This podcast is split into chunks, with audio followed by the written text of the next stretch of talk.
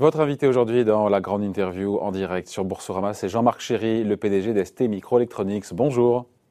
Bonjour monsieur. Merci d'être là avec nous. Alors vous avez publié la semaine dernière euh, vos résultats pour le premier trimestre. Qu'est-ce qu'on en retient? On en retient ce chiffre d'affaires qui est légèrement supérieur aux attentes, ce résultat net en hausse de 89% à 364 millions d'euros, on est précis. Cette marge brute de 39% et pourtant un titre qui a corrigé depuis, depuis votre publication, à peu près de, de 6%. Vous comprenez la réaction des investisseurs ou c'est une réaction qui vous a surpris Parce que finalement, ils sont bons vos résultats? Non, mais généralement, euh, on, ne commande pas trop le cours de bourse à court terme parce que il y a, des facteurs qui sont euh, extrinsèques à la compagnie. Donc bon, nous, ce qui était, ce qui était important, c'était euh, de, répondre aux attentes, au, consensus, hein, donc que ce soit sur le chiffre d'affaires du trimestre ou la marge opérationnelle brute, même chose sur le, sur le deuxième trimestre, et puis donner une indication du marché pour le marché sur l'ensemble de l'année. Euh, bon, et qui, compte tenu des conditions de marché de semi-conducteurs, euh, euh montre la capacité de la, compagnie euh, à réagir très vite. Bon, maintenant, après, il y a des facteurs extrinsèques qui sont tombés, donc depuis, et qui fait que, bon, vous savez. vous pensez à quoi aux facteurs extrinsèques Lesquels? Ben, si vous voulez, il y a, y a, eu un, il y a eu un broker qui a, qui a dit bon, ben voilà, les résultats sont bons, les, les, les, prévisions sont, sont adéquates, mais bon, c'est déjà joué dans le cours de bourse. Donc, euh, donc euh, on passe d'une position euh, d'achat à une position neutre. Bon, si vous voulez, ça, je ne peux pas commenter ça. Donc après, vous avez un phénomène de rotation, notamment des hedge funds, voilà, qui, qui, suivent cette recommandation-là. Donc c'est le genre de c'est le genre de sujet que je ne peux pas commenter, si vous voulez. Après, il y a cet objectif de 12 milliards de chiffre d'affaires, 12 milliards de dollars de chiffre d'affaires, qui sera atteint finalement avec, euh, avec deux ans d'avance, donc cette année. Pourtant, quand on refait un peu le fil à l'envers, lors de votre dernière réunion investisseur, vous avez reculé cet objectif d'un an. Est-ce que ces changements d'objectifs, qui au final vont, vont arriver cette année avec avance, est-ce que c'est c'est pas ça aussi qui a pu un peu déconcerter les investisseurs euh, Vous qui étiez plus prudent il y a trois mois qu'aujourd'hui? Non, franchement, euh, si, je devais le refaire, je referais exactement la même chose. Euh, je veux dire, quand on, était en, novembre, décembre, euh, quand, je prenais les, données qui étaient dans ma possession, c'est-à-dire les, données de marché, donc bah, le marché auquel on a à faire face maintenant, au mois de mars, en termes de valeur totale, hein, c'était celui qui était supposé arriver qu'en 2023. Euh, le, autre donnée macro qui était le, nombre de véhicules produits, euh, où on devait revenir euh, au niveau de 2019 uniquement en 2024. Euh, bon, et puis avec effectivement, il faut pas oublier, euh, on a quasiment perdu les revenus liés à Huawei pour les raisons que, que vous connaissez bien. Donc, donc à cette période de temps, il m'a semblé, je dirais correct, et de communiquer au marché qu'on euh, on décalait d'une année nos objectifs. Bon, ensuite, qu'est-ce qui s'est passé? Il s'est passé en, trois 3-4 mois, euh, on a rentré euh, quasiment une demi-année de commandes. Et, et, puis avec une... Vous l'avez pas vu venir, cette explosion de la demande? Vous l'avez sous-estimé Non, bah absolument pas. encore une fois, si, si j'avais vu, l'avais vu venir, d'abord, un, j'aurais pas communiqué en décembre qu'on repoussait euh, de, à 2023, euh, parce que sinon, ça veut dire que j'aurais menti. Et vous savez qu'il ne faut jamais mentir au marché, euh, vous vous exposez vous-même.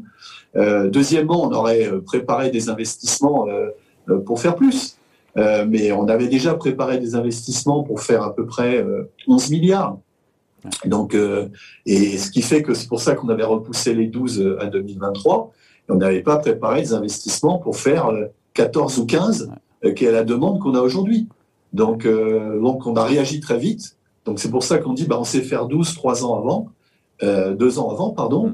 Euh, mais non, on n'a on a, on a jamais vu venir. Elle vient de quel secteur, vous le disiez, le secteur auto? D'où vient cette demande en plus qui accélère plus vite que prévu? Oui, c'est principalement, le, principalement le secteur automobile et, euh, par voie de conséquence le secteur industriel. Donc ce, sont les deux secteurs par rapport aux données de marché que l'on avait en, octobre-novembre. Le, secteur de, l'industrie électronique euh, grand public euh, classique, hein, PC, PC, tablette, smartphone, etc., etc. Lui n'a quasiment pas changé en termes de prévision. Hein. Bon, il a légèrement évolué, mais où vraiment il y a eu un écart majeur, c'est sur le secteur automobile et le secteur industriel. Et quand aujourd'hui, un de vos clients dans le, du secteur, je sais pas, vous avez Valeo, vous avez Renault, vous en avez beaucoup effectivement dans le secteur euh, automobile, quand un client vous passe commande, il est livré en combien de temps, en combien de mois? Ah, aujourd'hui Ouais, aujourd'hui, parce que est-ce que vous avez du mal à livrer aujourd'hui les clients bah, Aujourd'hui, si vous voulez, ce que, ce que l'on va faire en, en 2021, c'est que sur le secteur automobile, par exemple, on va augmenter nos livraisons par rapport à 2020 de 40%. Donc c'est pas de votre faute si les, euh, les constructeurs auto euh, ferment des lignes de production, c'est pas c'est pas de la faute d'ST Micro. Non, mais on n'est pas des gamins, euh, c'est pas une question de faute ou pas de faute, si vous voulez. C'est une question simplement de, de, Vous savez que c'est une industrie qui est hautement capitalistique. Hein. Donc, pour, pour faire un dollar de croissance, on a besoin d'un dollar d'investissement. Et pour, je dirais, maintenir les installations, il faut à peu près investir 7% de vos ventes. Donc, donc, si vous voulez croître, par exemple, vous préparez une croissance de 10%, il faut investir 16 euh, ou 17 de, de, vos ventes. Donc c'est extrêmement lourd. Et, une usine de semi-conducteurs, c'est comme une Formule 1. Elle peut pas avoir un moteur surdimensionné, euh, sinon euh, vous allez être pénalisé en termes d'efficacité. Donc, il faut avoir la capacité de, bien planifier les choses parce que les temps de fabrication sont ce qu'ils sont, hein, supérieurs à trois mois, et, donc il faut être capable d'anticiper. Mais, mais quand vous avez une industrie euh, qui, qui, qui, pour des raisons que je veux bien comprendre, euh, coupe tous ses inventaires et, et, et se réveille euh, au quatrième trimestre, et qu'elle ne pèse relativement que 10% de la consommation mondiale des composants, elle ne peut pas exiger de tripler sa demande du jour au lendemain. Donc c'est un peu la faute des constructeurs auto. Donc c'est un petit peu la faute des constructeurs auto dans leur gestion de leur stock de microprocesseurs. Non, mais je pense que plus qu'une histoire de faute, je pense que ça, ça va appeler à, à, revoir le modèle opérationnel euh, du fameux juste à temps. Euh, c'est vrai qu'une voiture, ça se, ça se fabrique en, en deux jours, euh, voire une journée. Euh, un module électronique, ça se fabrique en une semaine. Non, un composant, euh, même si ça vaut qu'un euro, ça, ça, se fabrique en, en, en, 4 à six mois. Et, et, et pour fabriquer 7 euros de composants, comme vous avez, euh, je dirais, à peu près 1000 euros de composants par voiture, euh, donc pour fabriquer un million de voitures, donc un milliard d'euros de, de, composants, il faut investir un milliard. Et c'est ça qu'il ne faut pas jamais oublier.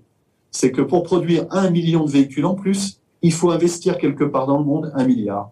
Et ça, ça ne se décrète pas à la dernière minute.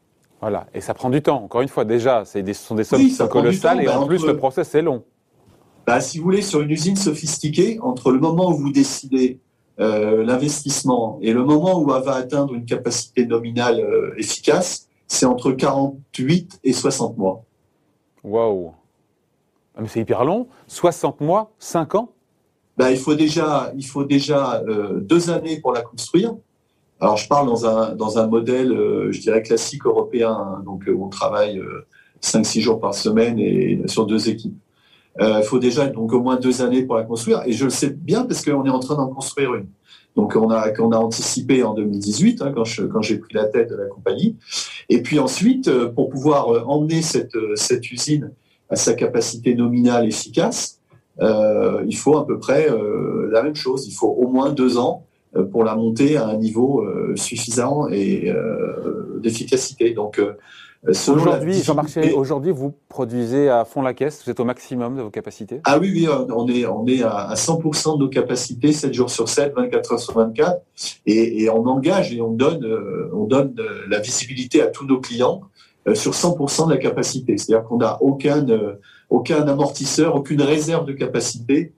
Tout est, tout est envoyé à nos clients et réservé à nos clients. Et tout ça au même prix ou il y a, des, il y a de l'inflation en termes de, de, tarifs? Non, ben, si vous voulez, ce qui, se, ce qui s'est passé, euh, c'est deux choses. D'abord, un, oui, on subit des, des, des, pressions inflationnistes de la part de nos propres fournisseurs, hein, donc euh, soit sur des matières directes ou des, ou des, ou des, produits chimiques ou des gaz, des, choses de ce style. Vous les répercutez sur vos clients? Voilà, et oui, donc ça c'est le premier point. Et ensuite, deuxième point, on investit bien au-delà du modèle classique de notre investissement. Par exemple, pour nous, le modèle classique, c'est d'investir euh, entre 1,5 milliard et 1,6 milliard par an. Là, on va investir 2 milliards, 2 milliards 100. Hmm. Donc, donc, si vous voulez, à un moment donné, euh, il est, euh, comment dire, de, de bon sens économique euh, de, de, dire à nos clients, bon ben voilà, on, on souhaite que euh, vous ayez une contribution. Elle est de combien l'inflation Elle est de combien en pourcentage par rapport bah, à un en, an en, en, en moyenne, je veux dire, c'est 5%. Combien 5% C'est 5% en moyenne. Bon, ça reste raisonnable, non? Oui, oui, ça reste raisonnable, oui. Donc votre réponse face à la pénurie, c'est d'accélérer, on l'a compris, vos investissements. Le haut de fourchette de ce qui était prévu, un peu plus de 2 milliards, 2 milliards 100, vous me disiez là. Euh, J'ai envie de vous dire, mais pourquoi, ne pas, pourquoi ne pas aller plus loin encore? La demande est là. Pourquoi ne pas mettre encore plus d'argent, investir plus pour augmenter les capacités de production? Bah, Si vous voulez, c'est après, c'est la même chose. C'est-à-dire que ceux qui sont euh, en amont de nous, euh, les fabricants d'équipements, de, de, process ou les fabricants euh, d'assemblage de boîtiers, euh, donc sont, euh, aussi maintenant leur capacité complètement saturée. Et aujourd'hui, par exemple, on a déjà travaillé sur le plan 2022. Euh, si, je commande un équipement aujourd'hui, je ne le recevrai qu'au mois d'avril ou mai l'année prochaine. ensuite, il me faut trois mois pour l'installer et deux mois pour le qualifier.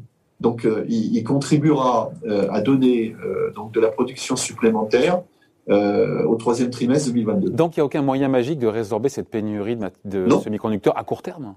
À court terme, non. Quand je dis vous, c'est micro et c'est l'ensemble du marché? À court terme, non. Et, et, là, effectivement, il faut faire attention parce que, sauf si vous allouez ou vous changez euh, les allocations. C'est-à-dire que euh, sous une pression X, Y, Z, euh, ben, vous allez malheureusement allouer plus de quantité à, à, dans une certaine limite parce que tous les processus sont pas flexibles. Mais par exemple à l'automotive, au détriment du secteur industriel. Enfin, on habille Paul pour déshabiller Jacques dans ces cas-là. Hein. Voilà, exactement. Mm. Mais euh, aujourd'hui, euh, l'industrie globale du semi-conducteur ne sait pas, euh, je dirais, répondre à toute la demande. Et la, la, demande en 2021, elle est quasiment celle qui était supposée arriver en 2023.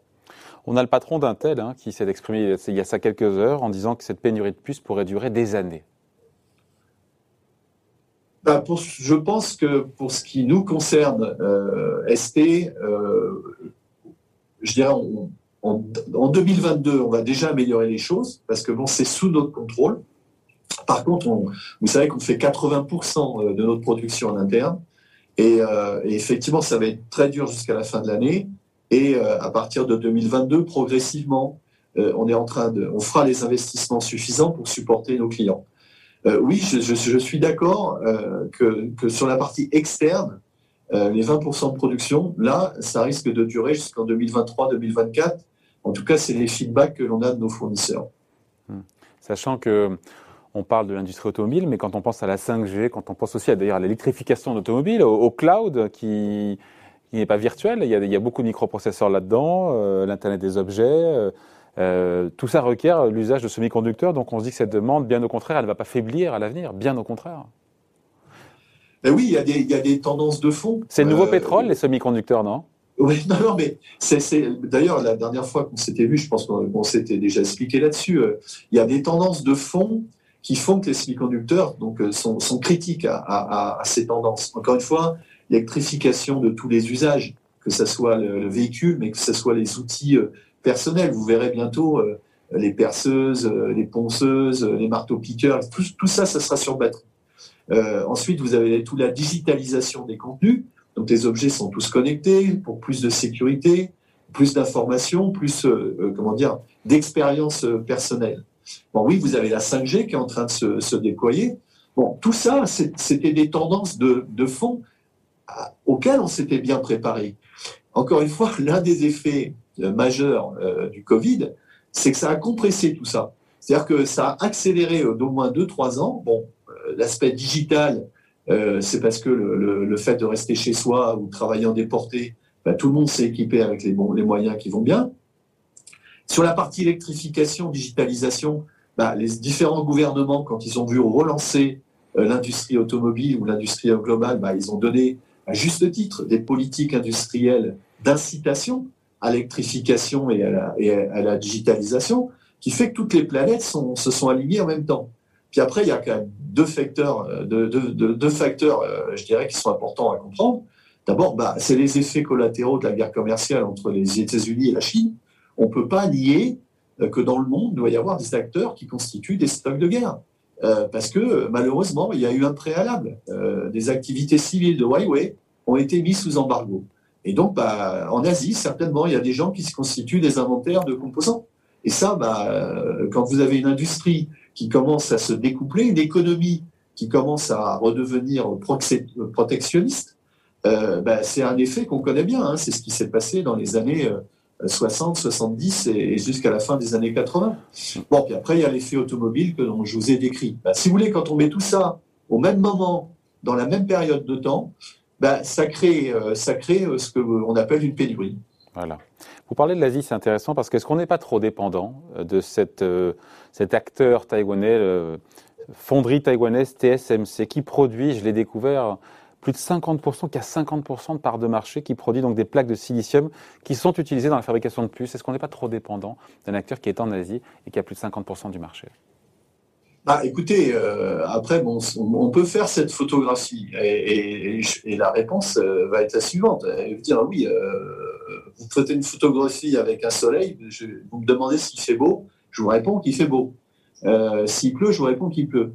Maintenant, il faut comprendre que cette situation-là, c'est le résultat de 30 ans ou 40 ans de, globalisation de l'économie, de politique industrielle euh, et, d'amélioration, je dirais, de la productivité globale de cette industrie. Encore une fois, si aujourd'hui on, se réjouit d'avoir ben, ce qu'on est en train de faire là, donc, donc une communication très très simple, d'avoir des voitures connectées électriques, d'avoir des, objets intelligents, tout ça a des coûts euh, qui baissent continuellement, c'est que l'industrie s'est restructurée et s'est spécialisée. C'est-à-dire que oui, vous avez des grands acteurs qui commencent à concentrer euh, pas mal d'activités euh, en soi et de grandes alliances se constituer. Mais encore une fois, ça c'est cohérent avec une, économie globale.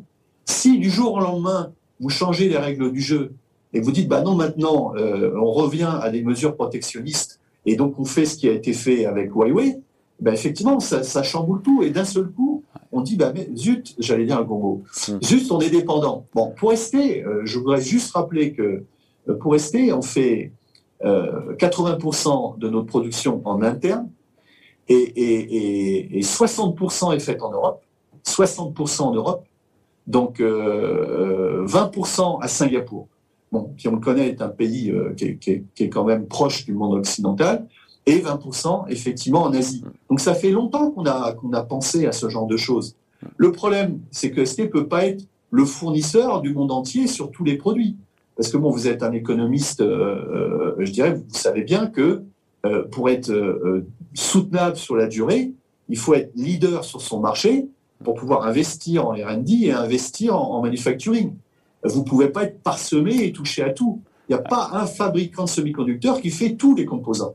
Bon, il s'avère qu'en Europe, euh, on s'est concentré sur les composants autres que le cœur digital des applications et les mémoires qu'on a oubliées aussi. Bon, pourquoi? Parce qu'on on a fait confiance à d'autres acteurs pour le faire.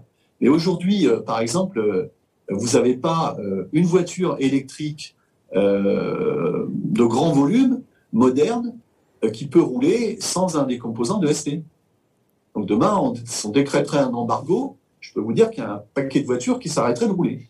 Donc, euh, donc vous voyez, la, la, la Oui, mais sans en arriver au protectionnisme, Jean-Marc Chéry, sans en arriver au protectionnisme, quand on voit ce que fait Joe Biden, qui dit mettre 50 milliards de dollars sur la table pour relocaliser sur le sol américain euh, la production de semi-conducteurs, il y a ce, projet en Europe qu'on entend souvent d'Airbus, il y a l'Airbus des batteries, l'Airbus des semi-conducteurs, c'est pas quelque chose vers lequel il faut aller pour être moins dépendant, encore une fois, de puisqu'ils sont fabriqués majoritairement en Asie mais je dis, après, c'est le, le, le, le, point, c'est des, questions de souveraineté. Euh, donc, euh, donc euh, encore une fois, je veux dire, on, est un acteur économique. Donc, ça fait 30 ans que, que la référence, c'est vous pouvez aller faire du business partout dans le monde et, et, vous concevez vos produits à l'endroit où vous voulez, vous les produisez à l'endroit où vous voulez, ce qui est quand même la règle. D'accord?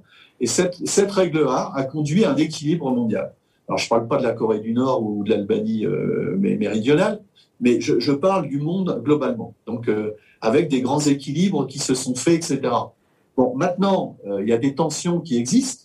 Il euh, ne faut pas les nier. Je dirais encore une fois, c'est pas prendre parti ni de l'un ni de l'autre. Mais bon, les tensions entre la Chine et les États-Unis sont en train de recréer effectivement un découplage de l'économie avec effectivement des velléités, je suis désolé, protectionnistes.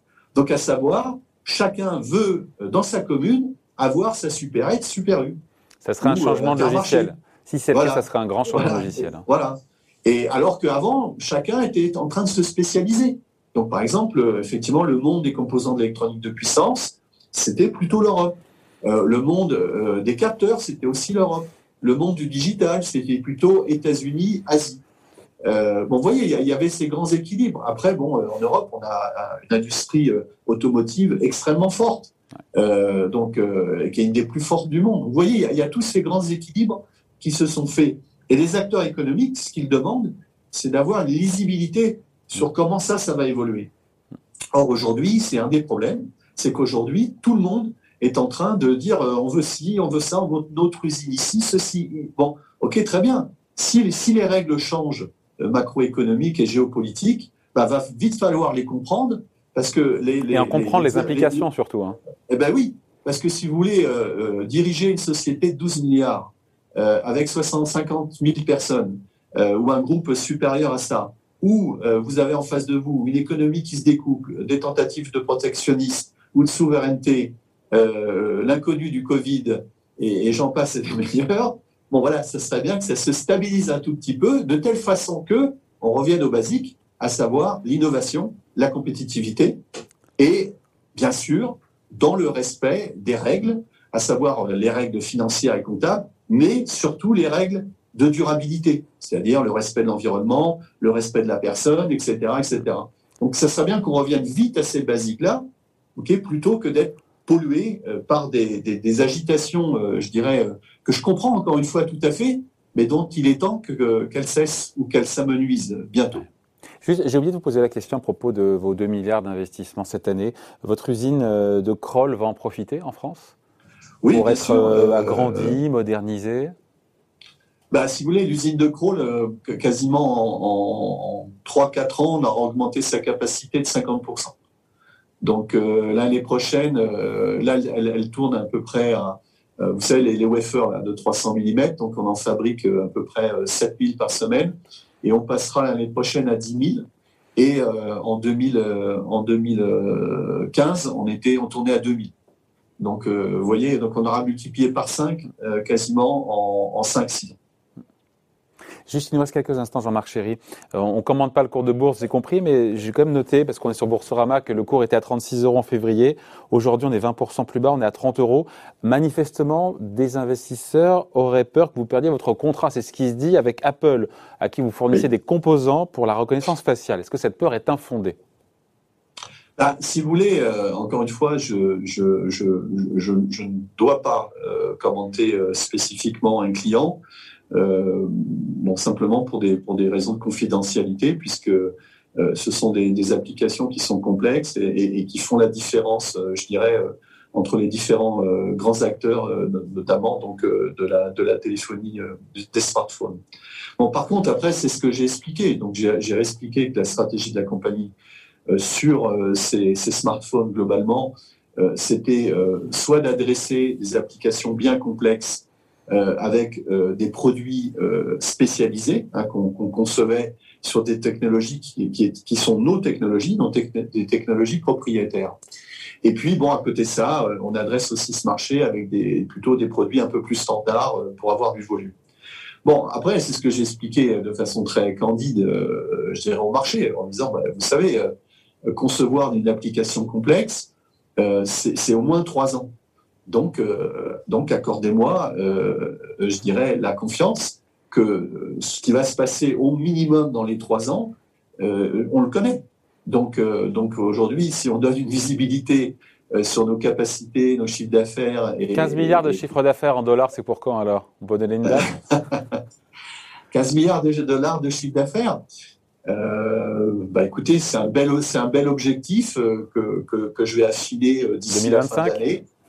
Euh, bah, ça pourrait être 2025, oui, euh, c'est sûr. En plus, c'est rond, 2025, 15, euh, bien sûr, c'est le genre d'objectif qu'on aimerait, qu'on aimerait avoir. dernier point juste, selon Odo BHF, la décote de ST Micro sur CPR, c'est 25%.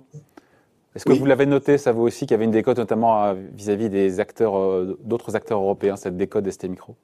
Bah, de toute façon, vous savez bien comment on évalue la, la, la cote d'une société. Hein. C'est on, on, on, mesure sa, ce qu'on appelle sa valeur fondamentale hein, avec les, les discounted cash flow.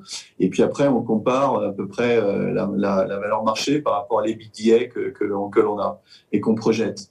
Donc oui, euh, on a on, a clairement, si on regarde ces métriques, euh, on, on, a un discount par rapport à nos par rapport à nos pairs. Et qui peut se résorber comment? Et on finit là-dessus. Après, j'arrête de vous, embêter avec ça. Non, non, mais vous vous, vous, vous, m'embêtez pas, vous m'embêtez pas du tout. Euh, je veux dire, je.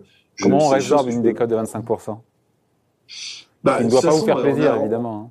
Non, mais de toute façon, on n'a qu'une seule chose, euh, encore une fois, on n'a qu'une seule chose à faire. Euh, la chose à faire, c'est d'expliquer de, quelle est notre proposition de valeur euh, aux actionnaires, aux clients et, au personnel. Et cette proposition de valeur, elle doit, bien être équilibrée entre les différentes parties. Donc les clients, c'est la différenciation, l'indépendance stratégique. Les actionnaires, bon, c'est, je dirais, une croissance durable euh, à savoir avec euh, effectivement un cours de bourse qui augmente régulièrement, bon, des dividendes euh, qui sont ce qu'ils sont, mais bon, qui, existent quand même.